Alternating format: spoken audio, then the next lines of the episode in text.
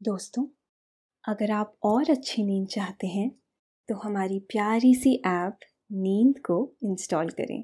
इस ऐप पर आपको एक्सक्लूसिव स्लीप स्टोरीज मिलेंगी।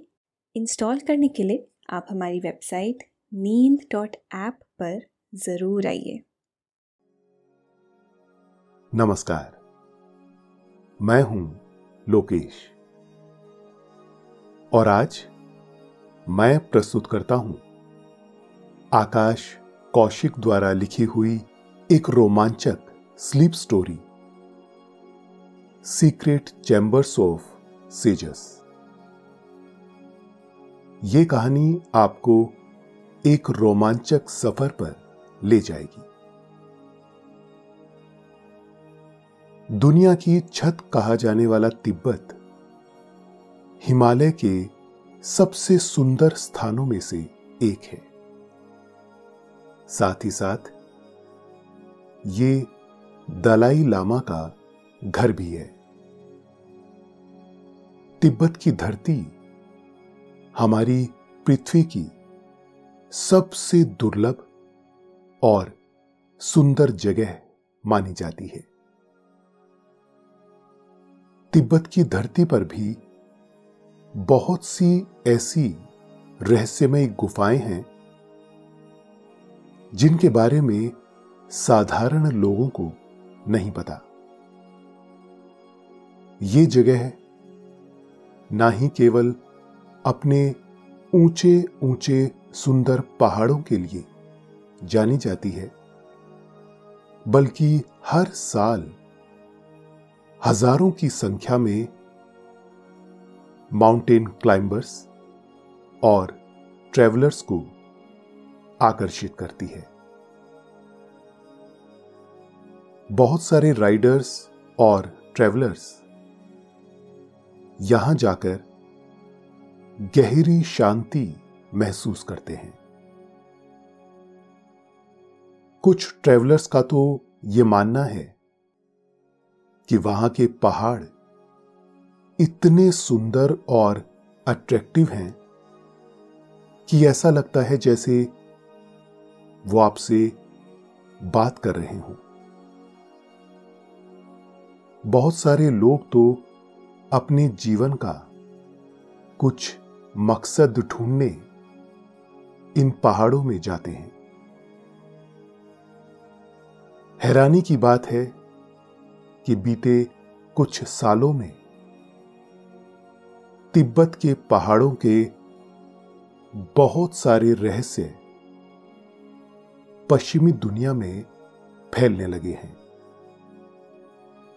और दूसरी तरफ़, हमारे भारत के लोगों को ही इन सीक्रेट्स के बारे में नहीं पता।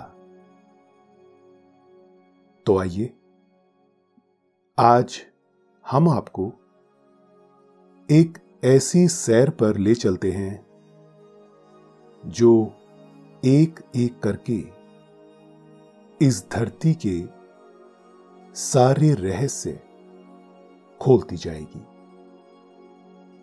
लेकिन इस कहानी को सुनने से पहले आप अपने आसपास की सारी लाइट्स ऑफ़ करके आराम से लेट जाएँ।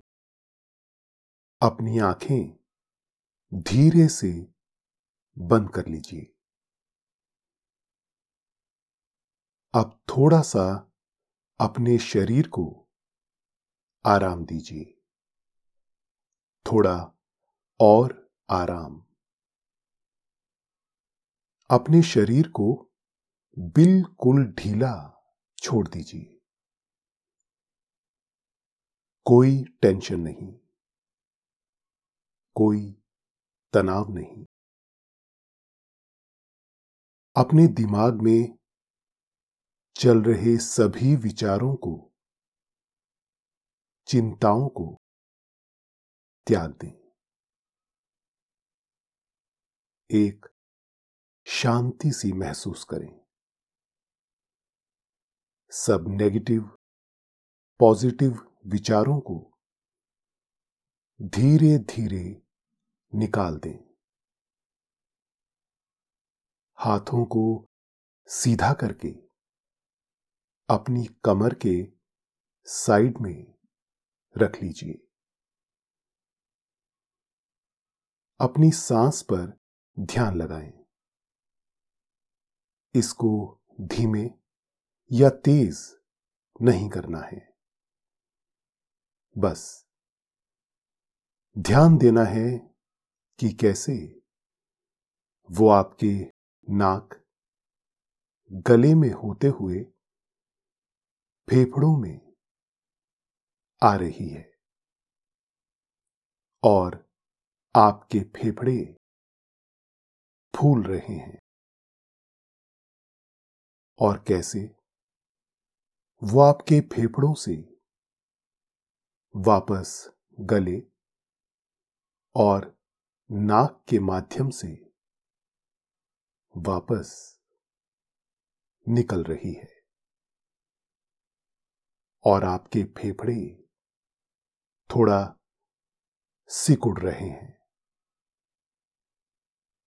आपका मन शांत, एकदम शांत होता जा रहा है। आप अच्छा महसूस कर रहे हैं। खुद को काफ़ी हल्का फील कर रहे हैं। सब तरफ़ शांति है, सुकून है, खामोशी है। एक बार की बात है, एक योगा टीचर अविनाश पूरे भारत की यात्रा पर निकले हुए थे। बाइक राइडिंग और कैंपिंग करते करते उन्हें बहुत समय हो चुका था। वे जहाँ भी जाते, वहीं बच्चों और बड़ों सभी को योग सिखाया करते थे। जिस गाँव में भी कैंप डालते, वहाँ जैसे मेला सा लग जाता था। और वहाँ के लोग उन्हें बहुत सम्मान देते थे। कभी कभी तो लोग कहते थे कि आपका हमारे गाँव में आना किसी उत्सव जैसा है। हमें बहुत अच्छा लगता है। आप कितने शुद्ध भाव से लोगों को योग और ध्यान सिखा रहे हैं। एक बार ट्रेवल करते हुए अविनाश को तिब्बत के एक पहाड़ी इलाके के ट्रेवलर ग्रुप ने अपने यहाँ पिकनिक पर इनवाइट किया। अविनाश को पहाड़ों में बाइक राइडिंग का बहुत शौक था। अविनाश तिब्बत की संस्कृति और बौद्ध धर्म से बहुत अधिक प्रभावित थे और उनके बारे में रुचि रखते थे। अविनाश को नहीं पता था कि आज उन्हें एक रोमांचक अनुभव होने वाला है। अविनाश और उन लोगों ने एक खूबसूरत पहाड़ पर जाकर कैंप लगा दिया। पार्टी के बाद, जब रात को सब लोग सो गए, तब अविनाश भी अपने कैंप की तरफ़ जा रहे थे। तभी उन्हें अचानक घनी झाड़ियों के पीछे एक डिवाइन लाइट दिखाई दी। उस लाइट से एक अलग सी ऊर्जा और प्रकाश निकल रहा था, जो बहुत खूबसूरत दिखाई दे रहा था। धीरे धीरे वो प्रकाश आगे बढ़ने लगा। तो अविनाश को जिज्ञासा हुई कि देखते हैं, ये प्रकाश कहाँ जा रहा है। अविनाश भी उसका पीछा करने लगे। वो सुंदर प्रकाश अचानक एक पर्वत पर जाकर रुक गया और देखते ही देखते एक ऋषि के रूप में बदल गया। अविनाश ये सब देखकर हैरान थे। उनको कुछ भी समझ नहीं आ रहा था कि यह कैसा चमत्कार है। हालाँकि उन्होंने तिब्बत की संस्कृति में ऐसे बहुत सी घटनाओं का ज़िक्र सुन रखा था, परंतु आज पहली बार ऐसी किसी घटना को अपनी आँखों से देख रहे थे। ऋषि का शरीर कांति और प्रकाश से भरा हुआ था। चेहरे पर एक आकर्षक तेज था। ऋषि अविनाश का नाम भी जानते थे और उन्हें नाम से पुकार रहे थे। जैसे ही ऋषि ने अविनाश को नाम से पुकारा, उनको बहुत आश्चर्य हुआ। उनका मन ऋषि से बहुत सारे सवाल करना चाहता था। लेकिन ऋषि की उपस्थिति ऐसी थी कि और कुछ सूझ ही नहीं रहा था। बस अविनाश तो उनको निहारे जा रहे थे। जैसे ही ऋषि ने बड़े प्रेम से बात करते हुए अविनाश को छुआ तो मानो उनके शरीर में एक अलग ही ऊर्जा और शक्ति का संचार होने लगा। थोड़ी ही देर में वहाँ पर ज़ोर ज़ोर से हवाएँ चलने लगती हैं। हवा इतनी सर्द थी कि अविनाश का रोम रोम पुलकित हो रहा था। वह ऋषि को दंडवत होकर प्रणाम करते हैं। ऋषि अविनाश से कहते हैं कि मैंने ही तुम्हारे मन में विचार डालकर तुम्हें यहाँ तक बुलाया है। तुम्हारी एक विशेष नियति है। तुम एक बहुत पवित्र आत्मा हो। फिर ऋषि ने उनके माथे पर अपना अंगूठा लगाया और देखते ही देखते आसपास का सारा वातावरण बदल गया। अविनाश का अतीत। किसी सिनेमा फ़िल्म की तरह सामने दिखाई देने लगा। अविनाश का सारा जीवन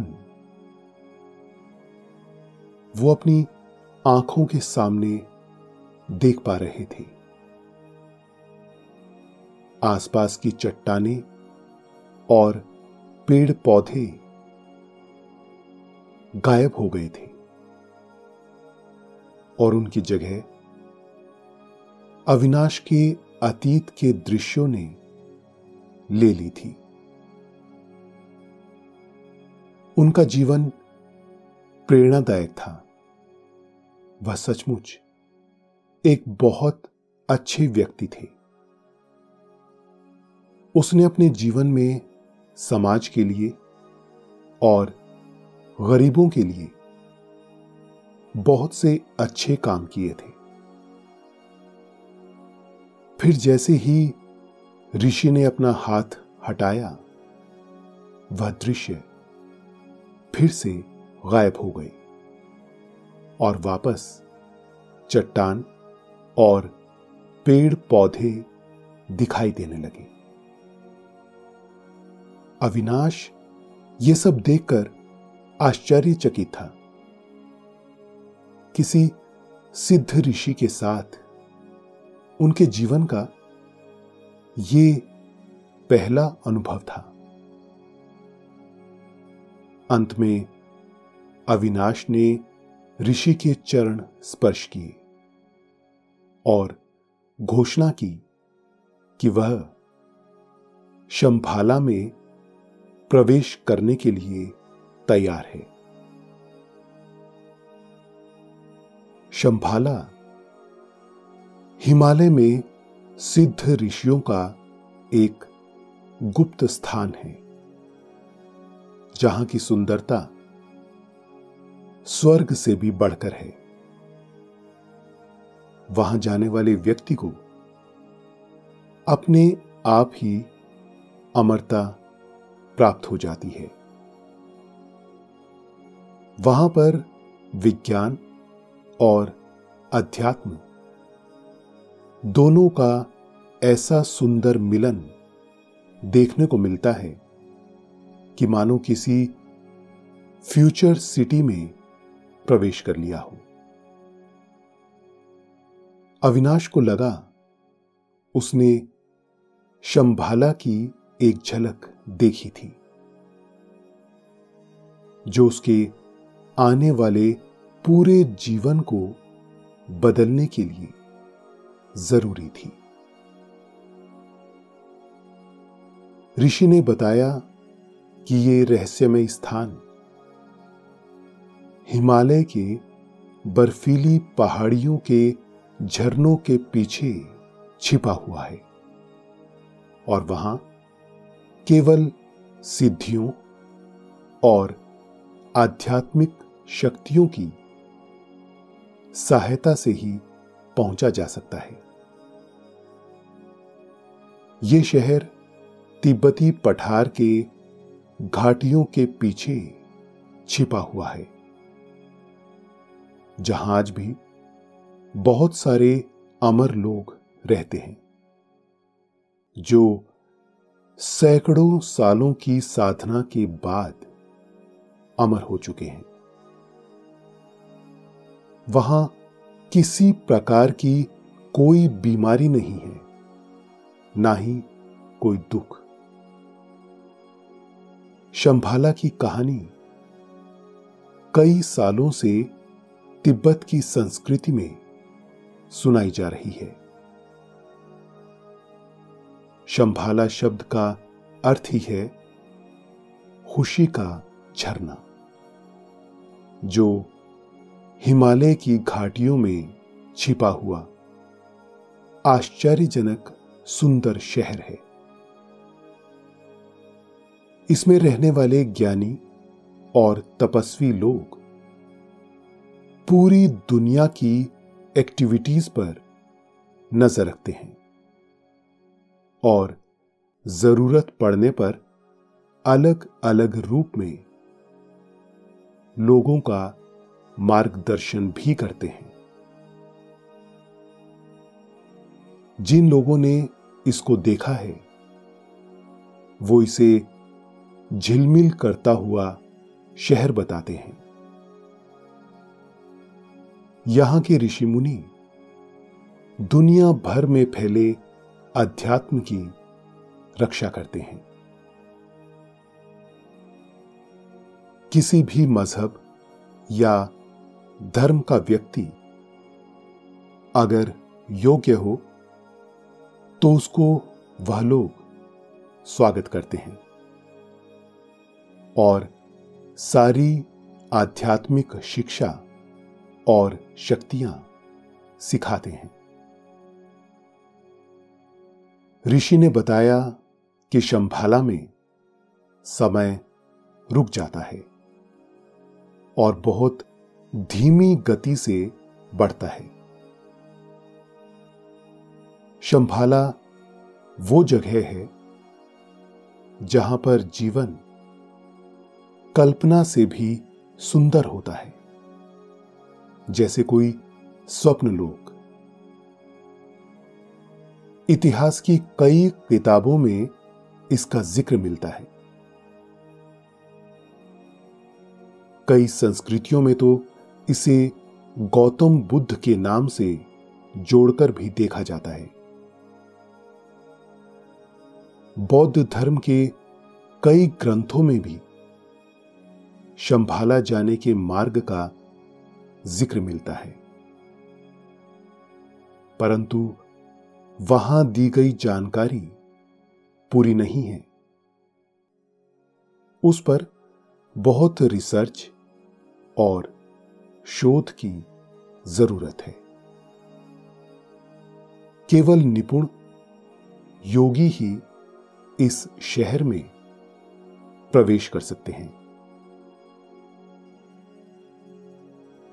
ऋषि ने बताया कि वहाँ के योगियों को जब धरती पर धर्म का प्रचार करने की आवश्यकता महसूस होगी तब वहाँ के योगी धरती के लोगों का मार्गदर्शन करते हुए दिखाई देंगे। और शंभाला का रहस्य लोगों के लिए पूरी तरह से खुल जाएगा। परंतु अभी धरती इसके लिए तैयार नहीं है। इसलिए इसका गुप्त रहना ही ठीक है। इसी में सबकी भलाई है। पश्चिमी सभ्यता के कई वैज्ञानिकों ने भी तिब्बत से प्रेरित होकर कई किताबें लिखी हैं, जिनमें शंभाला का ज़िक्र किया गया है। सन 1933 में एक अंग्रेज़ ने ही पश्चिमी सभ्यता में शंभाला का प्रचार किया। उसकी लिखी हुई किताब, उसकी शंभाला में प्रवेश करने की कहानी बताती है। वो किताब बताती है कि किस तरह वह ब्रिटिश व्यक्ति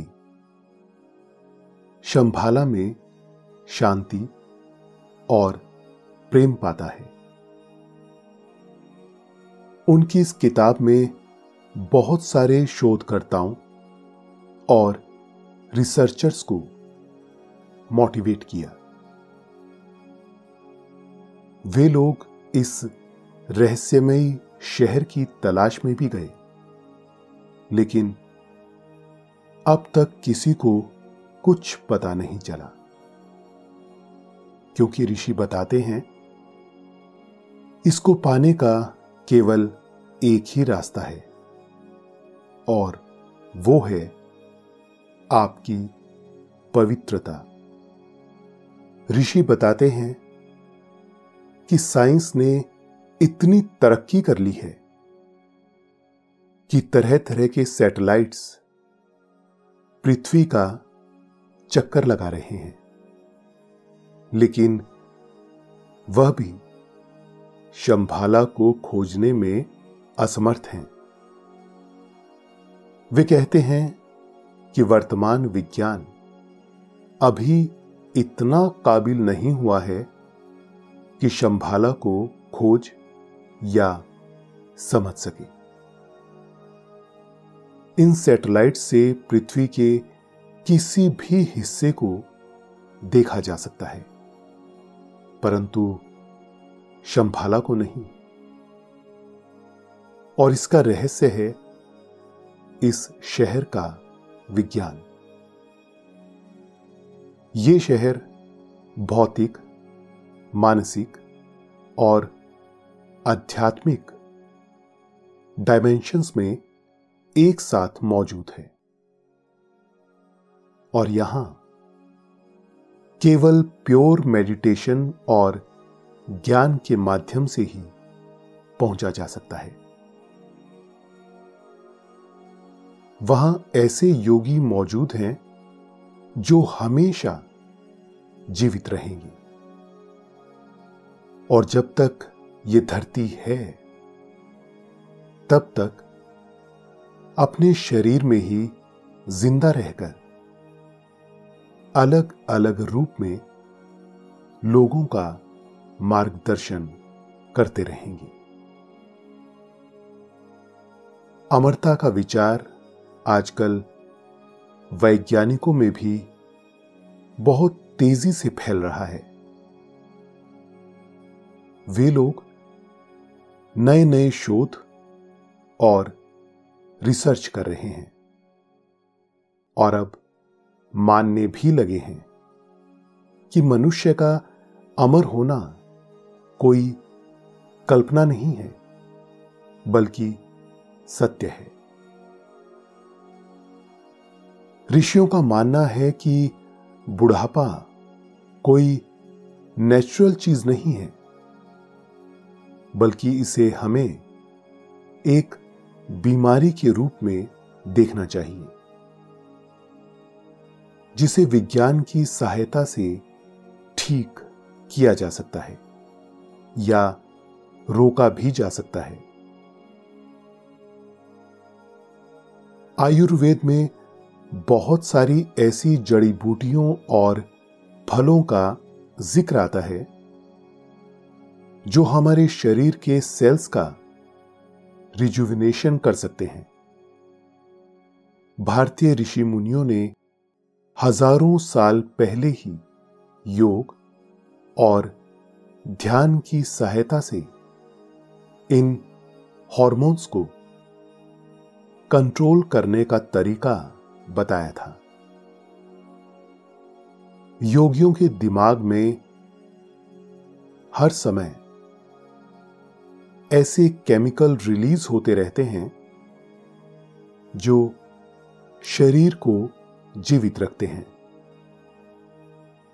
कुछ वैज्ञानिकों का मानना है कि जब हम ये स्वीकार कर सकते हैं कि भविष्य में विज्ञान मनुष्य को अमर कर देगा तो ये मानना भी गलत नहीं है कि आज भी ऐसे योगी हिमालय में मौजूद हैं, जो अध्यात्म और योग की शक्ति से खुद को अमर कर चुके हैं। ऋषि अविनाश को बताते हैं कि ये शहर कोई भौतिक स्थान नहीं है, जिसे हम कहीं जाकर ढूंढ सकते हैं और उसमें प्रवेश कर सकते हैं। ये कोई स्वर्ग नहीं है, पर इसी धरती पर दूसरी डायमेंशंस में मौजूद एक शुद्ध भूमि है और यहाँ जाने का एकमात्र तरीका आपका कामिक कनेक्शन है। ऋषि ने अविनाश से कहा कि बेटा, अब तुम जाओ और अपने जीवन को पवित्र बनाओ। और हाँ, सुनो, तुमने जहाँ कैंप लगा रखा है, कृपया उस जगह को वहाँ से खाली कर दो। वो जगह तुम्हारे लिए सुरक्षित नहीं है। अविनाश को पहले तो विश्वास नहीं हो रहा था। परंतु अब ऋषि से ये सब सुनने के बाद वह खुद को भाग्यशाली महसूस कर रहे थे। उनकी आँखों में प्रेम और ऋषि के लिए सम्मान झलक रहा था। जैसे किसी डूबती हुई कश्ती को तिनके का सहारा मिल गया हो। अविनाश ने सर झुकाकर ऋषि को प्रणाम किया और जैसे ही सर उठाया, वे अंतर ध्यान हो चुके थे।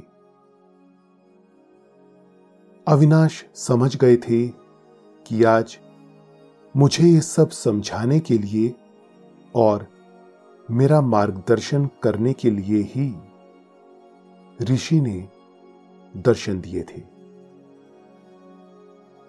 उन्हें लगा कि शायद ये मेरी ईमानदारी और भारतीय संस्कृति के प्रति रुचि का परिणाम है।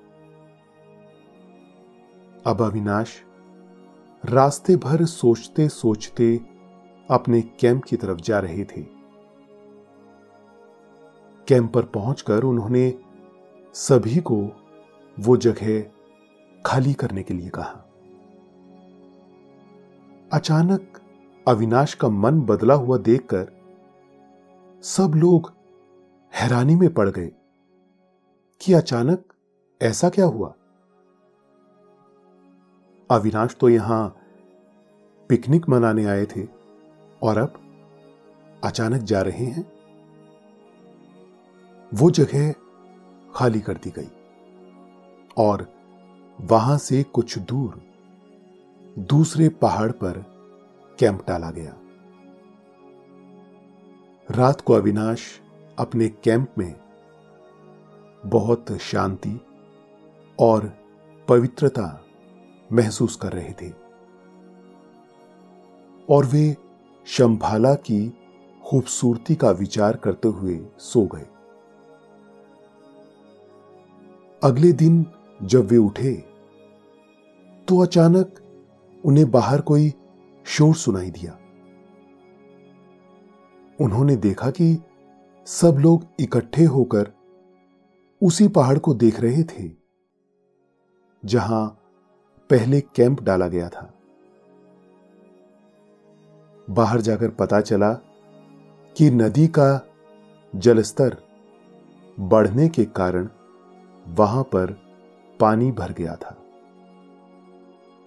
अविनाश ने मन ही मन ऋषि को प्रणाम किया और धन्यवाद दिया और उनका विश्वास और अधिक बढ़ गया।